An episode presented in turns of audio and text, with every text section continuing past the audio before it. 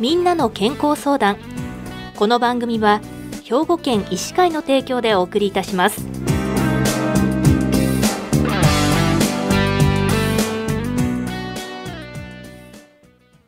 みんなの健康相談。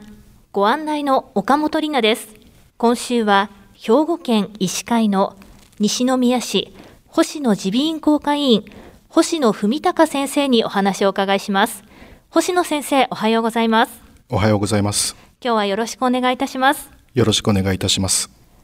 まずはお便りをいただいていますのでご紹介いたします。45歳の女性からです。以前から花粉症の時期鼻づまりがひどい時には匂いが多少弱くなることが時々ありました。薬は眠たくなるのが嫌だし何も飲んでいません昨年12月にコロナに罹患した際に匂いが完全にしなくなり体調が戻った後も匂いが戻りません。このまま匂いが戻らないのでしょうか？他に原因はないでしょうか？またいい治療法はないでしょうか？ガスの匂いがしないため料理をするのも怖いです。ということでいただいているんですけれどもこの匂いが多少弱く感じるといったのはどういった症状なんでしょうか？匂いというのは匂い物質が鼻のセンサーのところに到達して始まります。でその匂いがわからないもしくは弱くなる状態を嗅覚障害というふうに言います、はい、嗅覚障害はですね、えー、生活の質に大きな影響を及ぼしておよそ40%の方が生活に不満を抱いているとされています。その内容としては調理や食生活への訴えが非常に多く食品の腐敗調理における味付け食事そのものに支障をきたすと同時にガス漏れや煙に気づかないといった日常生活の危険にさらされています、はい、また調理師や消防士看護師化粧品販売などの仕事内容によっては離職せざるを得ない場合もあり非常に大きな問題と言えます日常生活の中にもこの匂いがわからないというのは大きな影響を及ぼしているということなんですね。そうですね。ではこの嗅覚障害の原因というのは何でしょうか？はい、えー、様々ありまして代表的な病気としては副鼻腔炎いわゆる蓄膿症だったりアレルギー性鼻炎や風邪をひいた後が代表的な原因とされています。他にも頭部や顔面の外傷に伴う嗅覚障害や薬剤性脳梗塞や脳出血神経変性疾患などが挙げられます。さまざまな原因があるということですが具体的に教えていただけますか、えーと、本来匂いを感じるには鼻の奥にある匂いのセンサーが集中している場所に匂い物質が到達することで始まります。センサーに到達した匂いは匂いの神経がどのような匂いであるかを脳に伝達します。副鼻腔炎特にポリープを伴うような場合場合やアレルギー性鼻炎では匂い物質がセンサーに到達しないため匂いがしないもしくは低下します。このような場合を呼吸性嗅覚障害と言います、はい、他にも風邪をひいた後では匂いのセンサー自体がウイルスにより障害を受けることで嗅覚障害が生じます。これを急神経性嗅覚障害と呼びます外傷による神経の損傷や損傷も、えー、嗅覚障害に含まれます。他にも脳梗塞や脳出血パーキンソン病やアルツハイマー病などの神経変性疾患で生じる嗅覚障害は中枢性嗅覚障害と呼ばれます。嗅覚障害にもいろいろな種類があるんですね。はいそうですね。これらの嗅覚障害の治療法はあるんでしょうか？治療に関しては原因によって異なります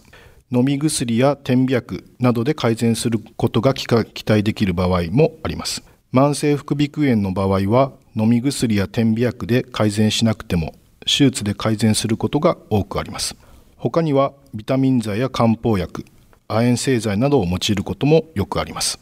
他には最近嗅覚刺激療法と呼ばれる治療方法が注目されています。これは馴染みのあるさまざまな匂いをどのような匂いだったか頭の中でイメージして匂いを嗅ぐという治療法で嗅覚障害に対して効果が出ています。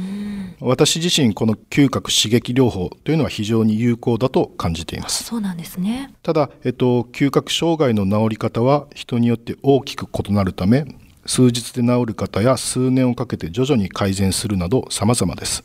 なかなか治らないといっても私はこの患者さんに嗅覚刺激療法を匂いのリハビリであり根気よく続けていくことが大事というふうに説明しています。これらの嗅覚障害の治療法、原因によって異なるということですので、担当医にしっかり相談することが大切ですね。そうですね。非常に重要だと思います。今回ご質問いただいた方ですが、コロナに罹患した際に匂いが完全にしなくなり、体調が戻っても匂いが戻らないということなんですが、これはどういったことが考えられますか？この方の場合は、えー、以前から鼻詰まりがひどい時に匂いが低下していたということなので、えー、おそらく呼吸性嗅覚障害があると思われます。さらにコロナに罹患した後から匂いがしなくなったということなので、急神経性嗅覚障害が合併している可能性が考えられます。なるほど。コロナに罹患したことによって、嗅覚障害を合わせて出ているということなんですね。はい、その可能性が考えられます。先生、他に感じられることありますか？えっ、ー、と、私の勝手な印象なんですけれども、コロナに罹患した後、副鼻腔炎を合併する方は非常に多くいらっしゃいました。なので、ひょっとしたらこの方も副鼻腔炎を合併しているかもしれないです。はい。まあ、鼻の中を見ただけではね非常に分かりにくい副鼻腔炎もあるので、まあ、その場合は CT 検査やレントゲン検査が有用だと言えます、まあ、花粉症もあるようなので合わせてその治療は必要だと考えています。眠気のないアレルギー薬はたくさんありますので匂いのリハビリとともにビタミン剤や漢方を使用していけば良くなるとは思います。原因によっては早期に治癒する場合もあるのでかかりつけの耳鼻科を受診することをお勧めしますはい、わかりました。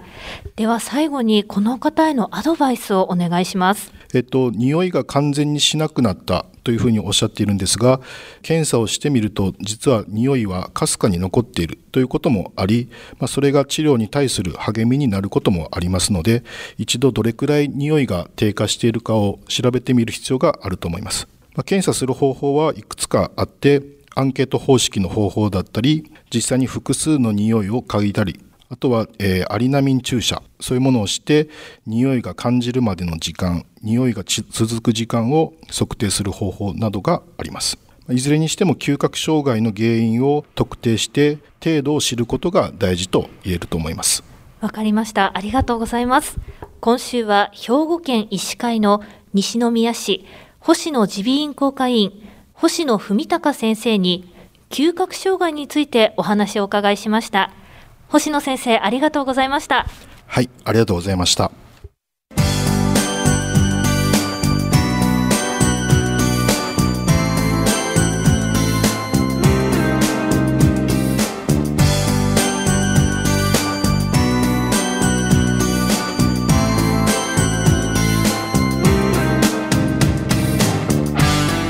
みんなの健康相談